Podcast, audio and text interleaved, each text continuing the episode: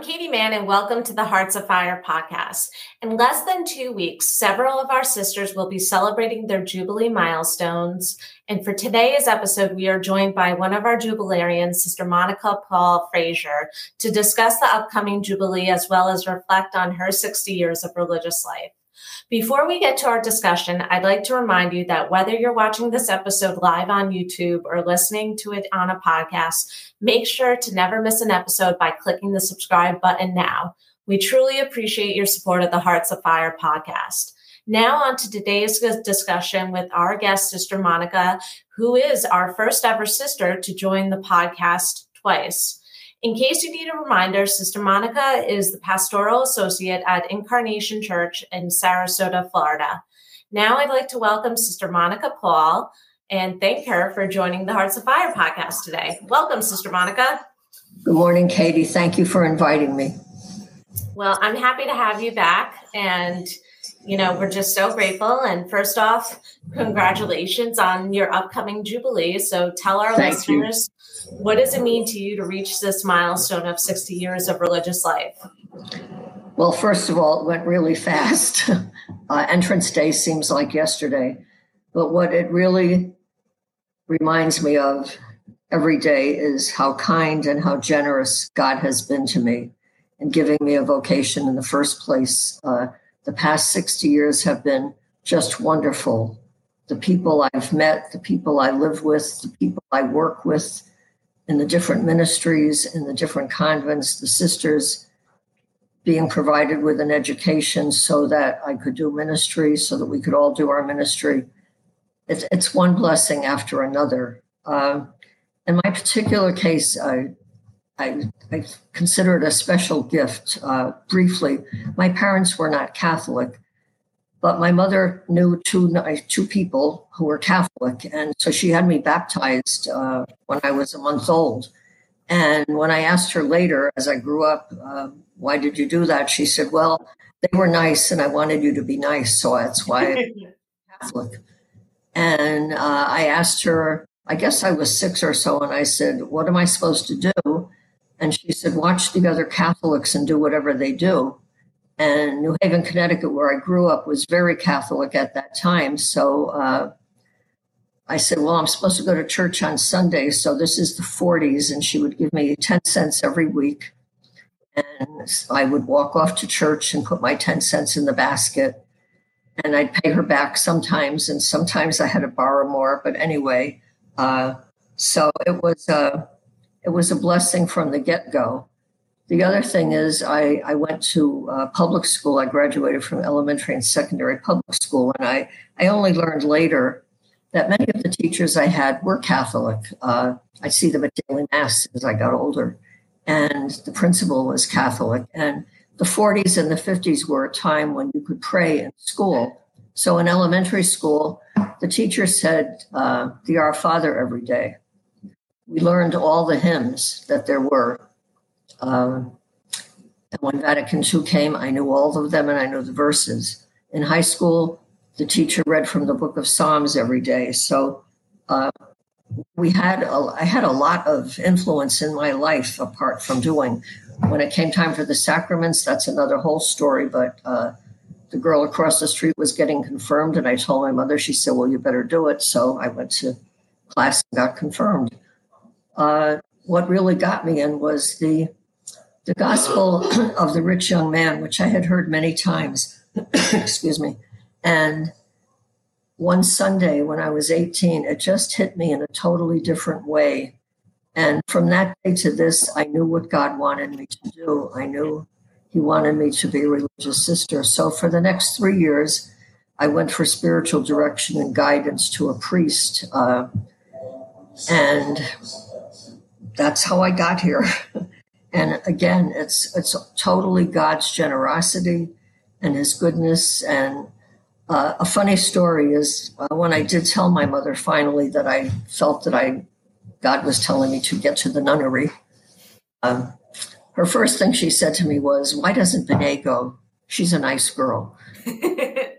Benet was my very dear friend in high school, and we're still friends today. And I said to my mother, "Well." God knows Benet is already a nice girl and he knows I need more help. And she said, Oh, okay. so she understood that perfectly as to uh, why I needed to get to religious life. So I look back at all these events and I'm just so grateful that God worked things out the way He did. A total gift. And they I can't even explain how happy the years have been and how many blessings I've had in my life, totally undeserved, which I am aware, well aware of, uh, just out of God's goodness. So I thank God for that wonderful, wonderful gift. And I love that. It most certainly is a gift. And, you know, moving forward, Sister Monica, you're a member of the band of 1961. So can you share with us any special memories that you have with your band throughout the years? Sure. And for those who don't know, we use the word band. We're not an orchestra or anything like that. We just use the word band for those who enter at the same time. And we were many when we entered. We were the largest group. We were uh, 37 people. And the first year, actually 12 either left or were sent home. And through the years, we finally wound up with 14, four of whom uh, went to God already. And that leaves us with the 10. But my years with the band were just wonderful. I was three years in formation before I was sent out on mission. We had so many memories. Uh, we, we had happy times. We had times that were challenging. We had times that we cried because things were hard uh, when people left. So many blessings. Uh, we, for recreation, we would go to the cemetery, if you would believe, and walk in the cemetery. We would make Sacred Heart badges as novices. Someone donated material, bags and bags of material. So we learned how to make rugs out of scraps of material. We crocheted. We, we, we did all kinds of things together and we got to know each other. And there were so many kindnesses from one sister to another, not just in the band, but in the community. But getting to know each of the sisters was such a blessing because each one has so many gifts and and so many qualities of character. So being in that band was uh, a blessing, a real blessing. And I, I love that. And Sister Monica, since you'll be in Florida during this year's Jubilee celebration and not traveling to Blauvelt, do you have a message to the band of 1961? I do. Uh, my band, I'm, I'm truly sorry I will not be there. I, it was a tough decision to make not to be there, but I think it was a prudent one.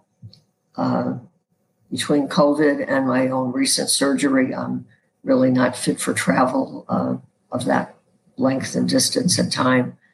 And I just want to say to each one of you, thank you so much. Thank you for sharing yourselves so generously with each of us, with the community.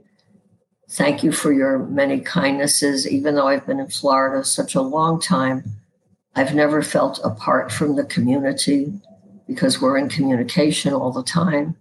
Uh, my annual visits I treasure when we get together and talk. And I won't be with you on that date physically, but I definitely will be with you in spirit uh, and thinking of you and and wishing you happy, happy day and congratulations to each of you and, and to all of us uh, for getting blessed by God in such a way and, and being allowed to have this experience. I remember when we entered, and there, they had Jubilee shortly after, and we all said to each other, Can you imagine being in the convent for 50 years? uh, whether we didn't think we would live long enough, or I'm not sure what prompted that statement, but uh, I know we thought that's such a long time. And now we're looking back and we're saying it's 60 years and and it went by in a moment. It, it went by in a flash. It just uh, but every minute has been a blessing. And so I thank each of you. I thank you. I thank you for your love, for your support, for your prayers, uh, for myself when I've needed prayer, for family when they've needed prayer. Uh, I love each one of you. I really, really do. And thank you for sharing that. And I, I love that. And I couldn't agree with you more that you know, it, it is a blessing and a gift. And I know everybody is just so grateful for all of you. And shifting topics here, Sister Monica, how have things been going in your ministry since we last spoken? Well, church is getting fuller of people. More people are coming to Mass. Uh, in this diocese, they've relaxed the mandates for wearing a mask. So we have uh, the Masses are, are quite full. They um, and that's a good thing. We are having more funerals. Pre COVID, we were averaging two funerals a week. And lately, we've had some days, some weeks when we've had three funerals a week. Uh, the calendar for September, where the funerals are on the calendar, is just chock full of funerals. We've actually had two in the same day at different times. Uh, so people are some are dying of COVID. The ages range from 50 to 97. We did have a 101 at one point. Some are COVID related, some are age related, uh, some are accidents. But so from that part, that has been busy. I've continued to see people for bereavement, and since some of them don't come in because they're still not comfortable going out, which I totally understand, I do a lot of my bereavement counseling on phone these days. Uh, I, I, have a, a, list of people that I call on a regular basis, and and I mostly listen. They they need to chat. They need to talk about uh, what's going on in their lives, and and they're very faith filled, which is inspiring to me. That even when I meet people to plan a funeral, uh, and I hear their lives, and then I hear their end of the life situation and how family rallied round and was able to help them in that last part of their journey. Uh, it's very edifying to me. And again, it's a blessing. The other thing that I'm really happy about, uh, we've been able to go back to our adult education program. Uh, my partner Leslie and I, whose computer I'm on right now because mine doesn't have a microphone, uh, we do a Wednesday afternoon class uh, from 1.30 to 2.30, and it's open to anyone who wants to come. So that has opened up. So today we're in our second week of uh, a six-week program on sacraments. And then during the year, we'll have different topics. So we have uh, four or five weeks, I forget right now, on the Holy Spirit that we'll do later on. Then some faith sharing groups are coming up.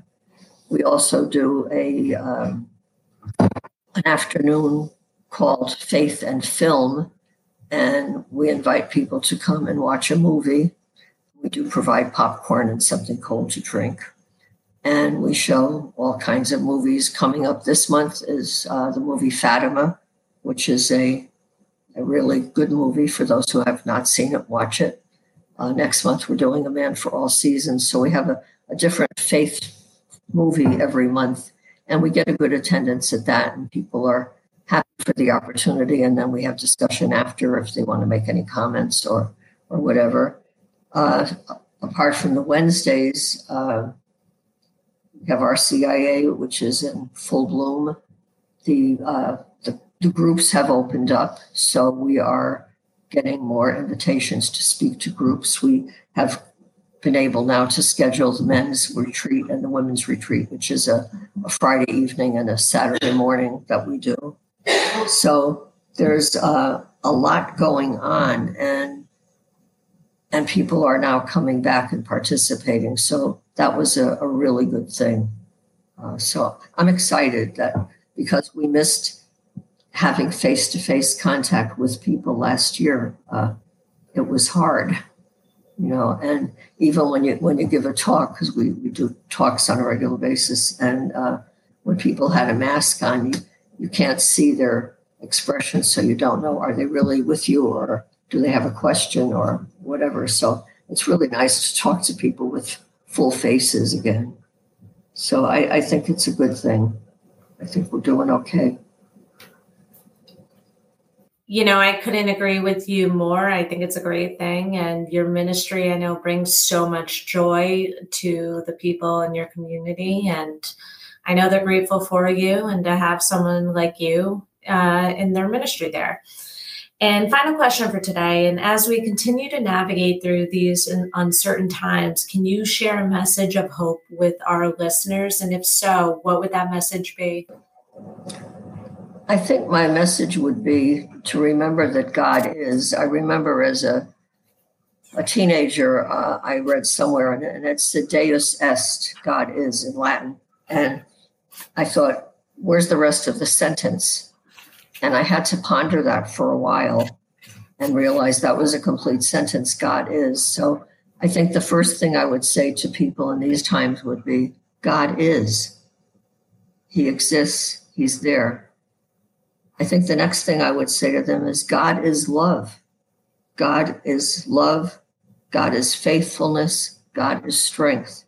You know, I, I, I love Augustine, and Augustine says if we were the only person God made, God could not love us any more than God loves us at this very moment.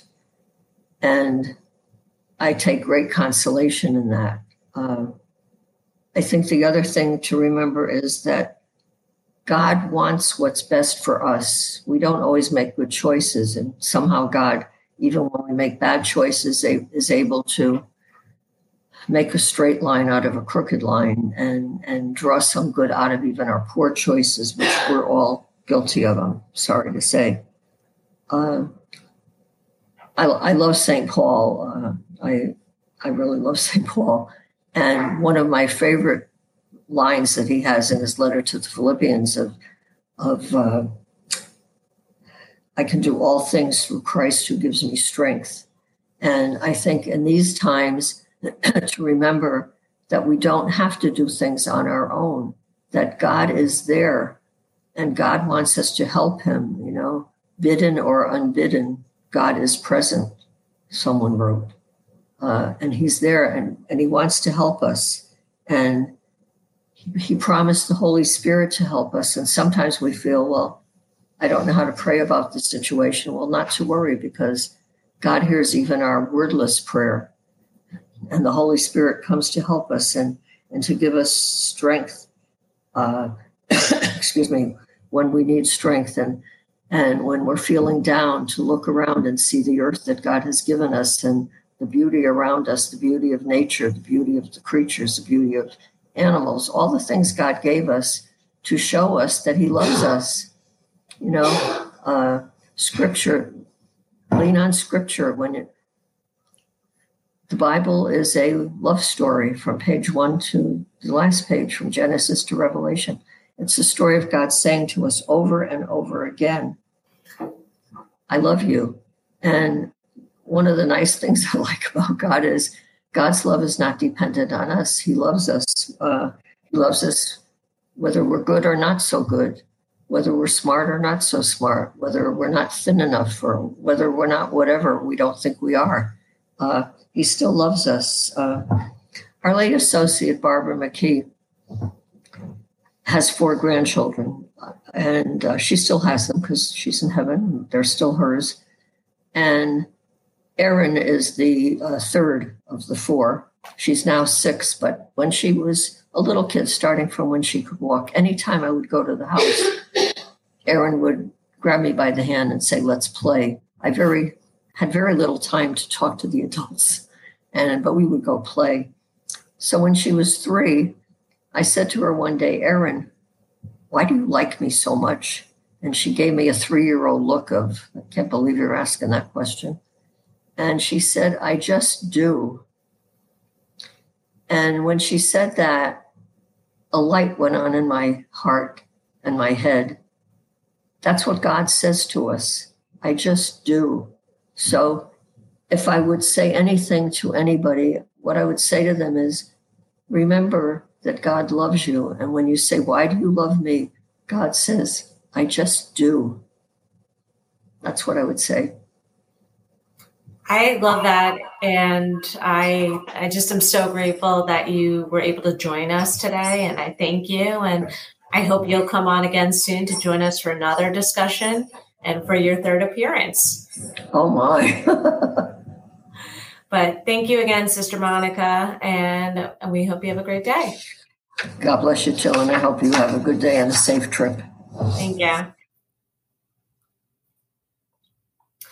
And before we go, we'd like to extend our blessings to all of our jubilarians this year Sisters Victoria Sloan, Patricia Horan, Mimi Gleason, Dominic Marie McDonald, Janine Conlon, Elizabeth Engel, Pat Ginty, James Bridget Hanley, Jane Francis Marin, Barbara McEnany, Mary McFarland, Kathy O'Hanlon, and Beverly Vitrano thank you for all that you do. And uh, we're so fortunate to have you, and we appreciate you all so much. And I'd also like to remind you that if you enjoyed today's discussion, please let us know by giving the Hearts of Fire podcast a five star rating on wherever you listen to our podcasts. We hope that you'll tune into our next discussion where Andrea Meyer of Dominican Volunteers USA will join us to discuss her life as a Dominican volunteer. Thank you again for tuning in today, and please know that you are in the daily prayers of our sisters and associates.